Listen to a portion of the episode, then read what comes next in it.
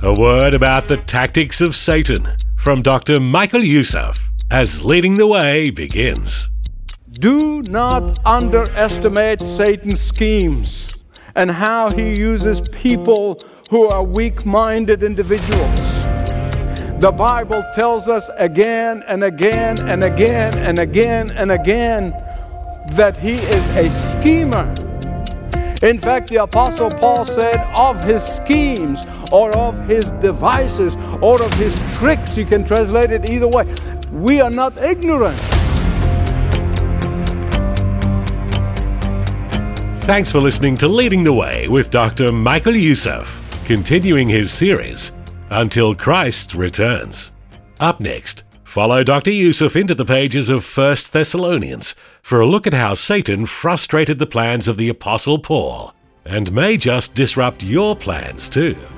Remember, you can learn more about Dr. Youssef and Leading the Way by speaking with a call center representative at 1300 133 589. Right now, though, listen with me as Dr. Youssef begins today's message. For a long time, people, even in the church, had divergent views on Satan and his operations and his schemes and even his existence.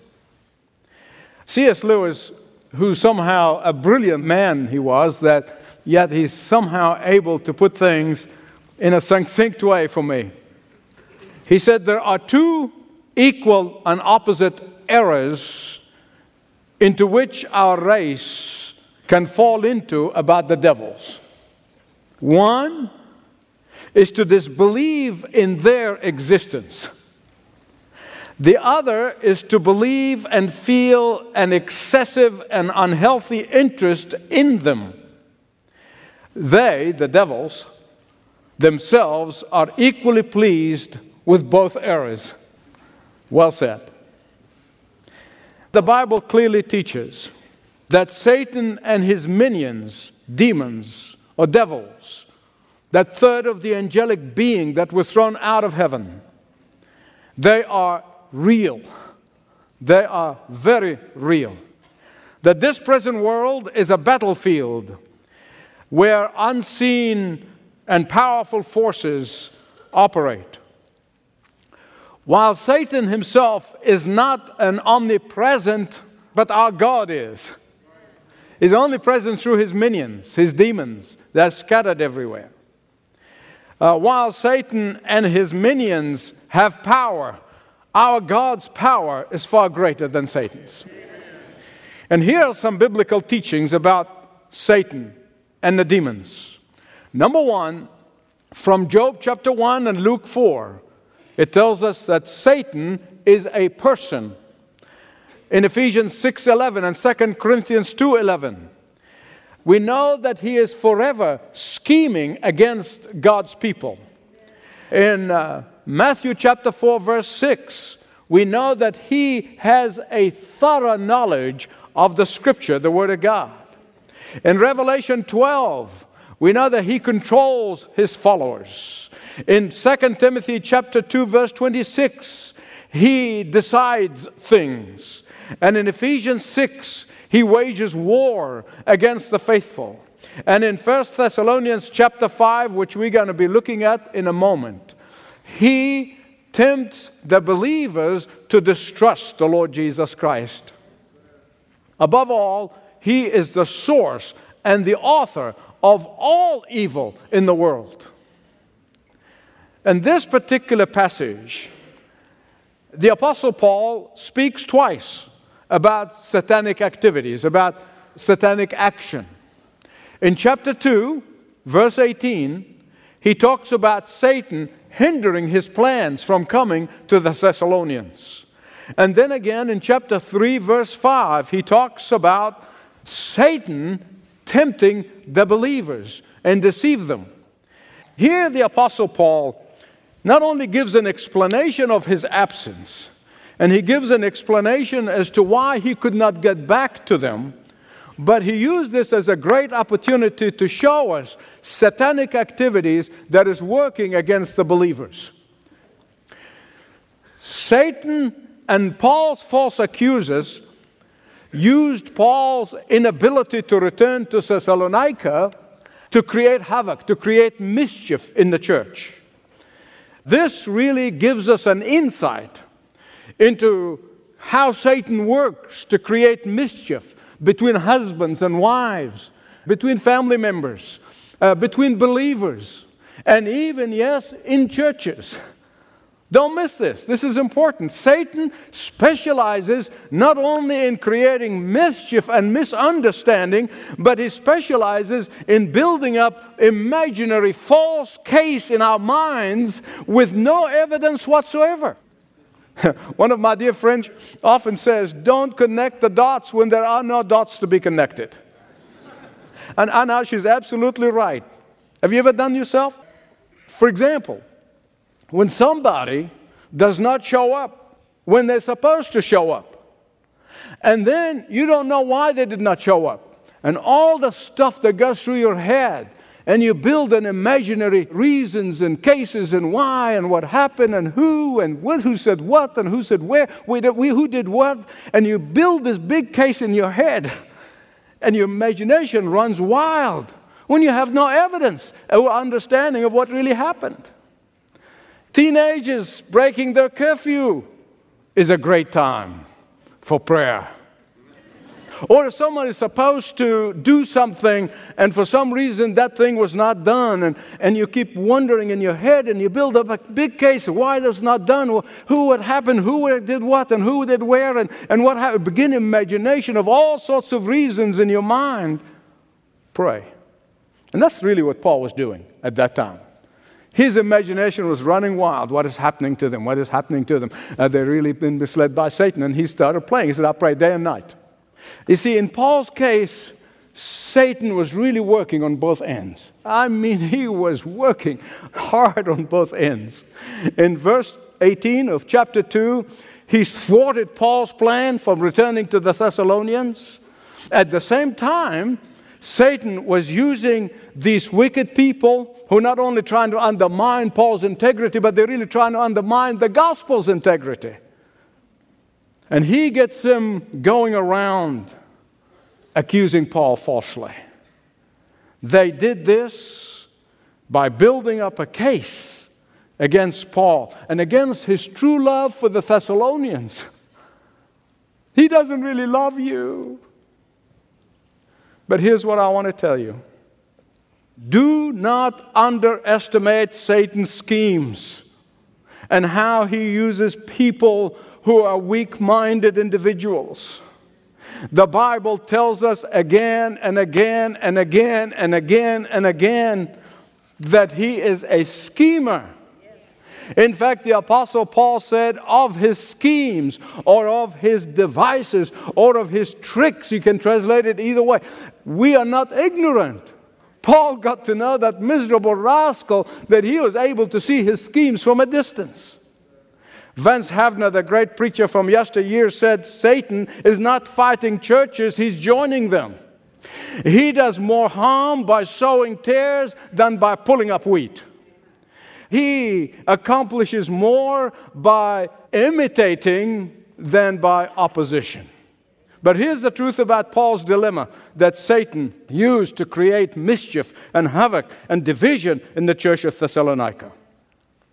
You say, Michael, how do you know this? It's not in the epistle. Yes, I have great imagination. No, no, no. Turn to Acts chapter 17, the first 10 verses, it tells you the whole story. In chapter 17 of the book of Acts, verses 1 to 10, when Paul was forced out of town, the angry mob that were really out to get him and they were out for blood, they came in into a house of a, a prominent citizen who happened to be a believer by the name of Jason. And they came in looking for Paul. I mean, they were really looking for Paul. and when they found out that Paul was not in that house, they dragged Jason into the police station. And there, they insisted that Jason and other believers basically put up all of their possessions as collateral, as bond that would ensure that Paul would never come back or would ever cause trouble again. You see Paul's dilemma now? Can you see his dilemma? See how he was torn? He wanted to go back, and Satan using all of this. But he was worried about his friends, Jason and the others, going to lose all of their possessions as a bond. Ah, you see, Satan doesn't care about the truth.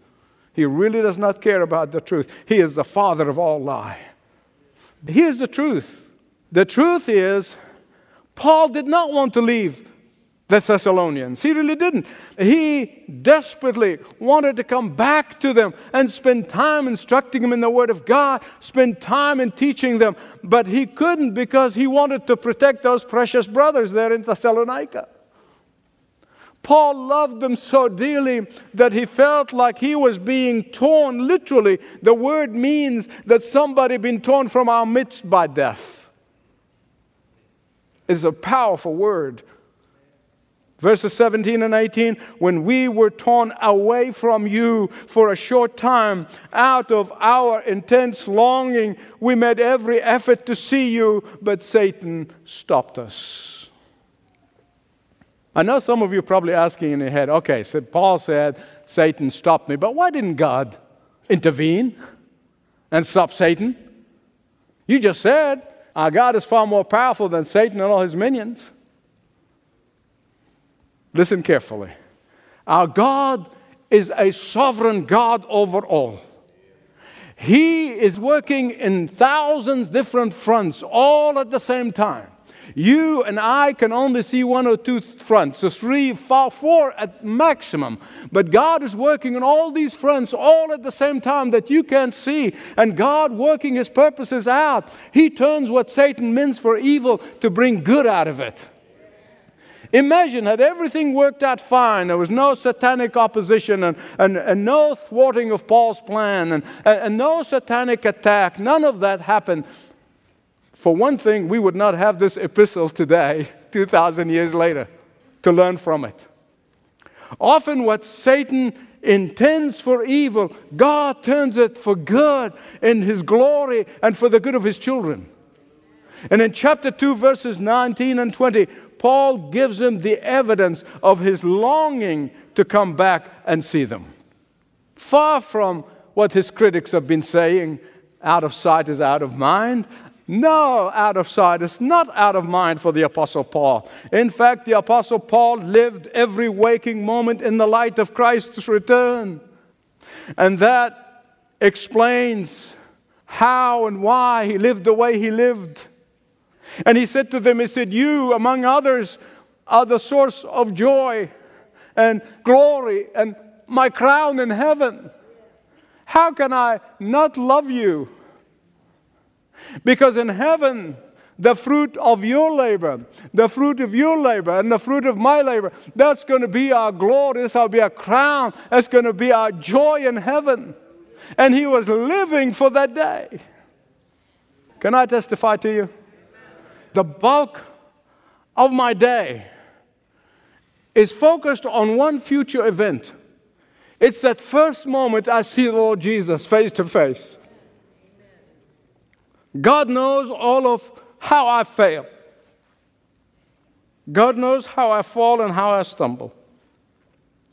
God knows my frailties and my failures. God knows my lack of judgment at times. God knows of my unrighteous anger at times. God knows of my shortcomings, but I can testify to you that these do not occupy the center stage of my life. Pleasing the Lord, obeying the Lord faithfully is what occupies the center stage in my life. My overall motive for living, my overall motive for serving, my overall motive for giving is that moment when I see Jesus face to face. And then Paul goes on in chapter 3 to prove to the Thessalonians some of his sacrifices that he made out of love for them. True love always sacrifices. True love gives itself away. True love is a selfless commitment for the sake of others. True love never thinks, What is it in it for me? But how is Jesus going to be glorified? And when Paul could not stand it any longer of not knowing what's happening to them, what's going on, remember there was no texting and there was no cell phones and there was no technology. He was just sitting there in Athens worrying sick over them, not knowing had Satan managed to succeeded in misleading them, what is happening to them in their progress for Christian in the spiritual walk. And then he made a costly sacrifice of sending Timothy to them. I know, I know some of you say, well, what's the big deal about that? I mean, well, how, how big a sacrifice is this for, for him to just send Timothy there? You got to understand. Paul was spending lonely nights and lonely days in a miserable city whose idolatry troubled him so deeply. This time of waiting for Timothy, as I told you, he was sitting there probably connecting dots. His imagination was running wild. He was praying for them day and night. And that time of waiting for Timothy to come back proved to be so painful to the Apostle Paul. You remember from Acts 17, you go down from those first 10 verses, you go down to verse 16 on, and there you see how Paul was so oppressed, how he was provoked by the prevailing idolatry in Athens. And to make it all worse, he was all alone. And yet, Paul chose loneliness rather than suspense and worry over the Thessalonians. What was the source of worry for Paul? What is your source of worry? What is your source of anxiety? At least Paul tells us his, the source of his worry. Verse 5 lest Satan tempts the believers in the times of their suffering and leads them astray. And if I have seen it once, I have seen it many times. Listen to me. Some believers, when they go through the fiery furnace of life, some believers, when they go through the tough times, the waiting times, and the trying times, they are tempted by Satan to think that God doesn't love them, that God has abandoned them, that God doesn't care about them, that God doesn't care about their circumstances, that God is not hearing or answering their prayers. And as a result, they develop in their hearts what I call a cold love toward the Lord. Some of you may have that now. They may go through the Christian motion and they try to put up a good front, but in reality, they have that cold love toward the Lord, even if it's of their own making. Now, they will not lose their salvation, don't misunderstand me. But here's the symptoms of a cold love toward the Lord they will lose their joy, they will lose their confidence in the Lord, they will lose their trust in His promises. They lose their peace of mind that only God could give them. Above all, they would lose that sense of warm fellowship with the Father. As I said, some of you may be going through that time right now. I want to encourage you to be of good cheer. God is hearing and answering your prayers, even though that you might not be able to see it with your physical eyes. And that is Paul's source of worry that they will develop a cold love toward the Lord in the times of trial. Verse 7 of chapter 3, see, Paul again refers to the type of temptation by the devil, this misleading of believers by the devil.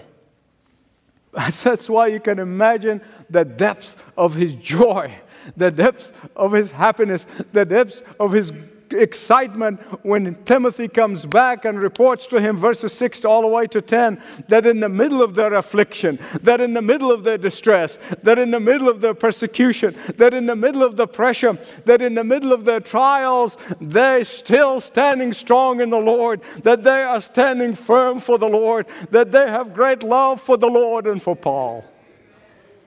Verse 10, Paul burst into this unspeakable joy saying, Now I know that my prayers have been answered. Now I see them with my physical eyes. They I could not before. Listen, it's just because you have not seen those answers with your eyes and, and experientially, it doesn't mean that God is not answering them. In fact, that should not make us doubt the Lord that He's hearing you, that He's answering you in His time, in His way. He's doing it. In fact, when Daniel prayed, the Bible said God answered his prayer right away, but he did not get that answer for a few weeks. And that, of course, gives the great Apostle Paul great motivation to pray for them even more. Look at verses 11 to 13. You see, to Paul, there was no greater motivation for holiness, for righteousness, and for godly living than the expectations of that great day. If that great day scares you, the chances are that you're not saved. If that day excites you and fills you, listen, I know some believers, they want the return of the Lord only if they got a mortgage due or they got some crisis they face, go, oh, I wish the Lord would come back today. And then when the, the problem is solved, they want to go on with it. No, no, no. This is a day by day, moment by moment life. And that motivated his living in holiness, living in righteousness, living in for Christ, a godly life because of that day. Let me ask you this Does the thought of the return of Christ make you throw yourself on Him to live in total obedience? Does that do to you? When you decide to live in total obedience and surrender to the Lord, Satan will kick a fuss. But don't be surprised. It's just what he does. Because, beloved, I want to tell you, it's a matter of time before he is thrown into the lake of fire. And we will be glorified with Jesus in heaven. It's just a matter of time. You're listening to Leading the Way, the solid Bible teaching of Dr. Michael Youssef. If you would like to speak with someone about spiritual things, how about setting up a conversation with one of the Leading the Way pastors or counselors? They'd be happy to talk with you about any of your questions or challenges. Fill out a short form at ltw.org/jesus to get started. While you're visiting ltw.org/jesus, may I encourage you to click a little deeper into the website so you can see how Leading the Way is reaching into lives of people, families, and communities around the world. There are stories of those consuming Dr. Youssef's audio and video content, connecting with a team member, and learning more about Christ and experiencing life change. I'm certain these true life stories will encourage you. And when you support Leading the Way through prayers or generosity, you become a vital part of facilitating worldwide impact. So we encourage you to join with Dr. Youssef. In addition to making this content possible in your community, you're also making it possible to rescue people with the lifeline of the gospel across six continents. Right now, Dr. Youssef is offering to send you a copy of the End Times book package at a very special price from Leading the Way, while supplies last. Get yours on the way to you when you call 1300 133 589. 1300 133 589 or visit the website ltw.org ltw.org. Often driven by fear, Christians and non Christians alike are seeing world events unfold and asking, is this the end of the world? Find hope and security in the pages of God's Word when you get your copy of The End Times Book Collection by pastor and author Dr. Michael Youssef. Three life changing books, each offering sound biblical truth to guide you into a deeper understanding of the end times. This special package includes Is the End Near? End Times and the Secret of the Mahdi, and The Hope Filled Never Give Up. Right now, Dr. Youssef is offering these resources together in a special book packaging called the End Times Book Collection. Get yours on the way when you give a gift of any amount to the ongoing ministry of Leading the Way. Details at ltw.org. Well, that's all the time we have for today. Thank you for listening. This program is furnished by Leading the Way with Dr. Michael Youssef. Connect via television, YouTube, Facebook, X, and all the social media networks. Learn more at ltw.org.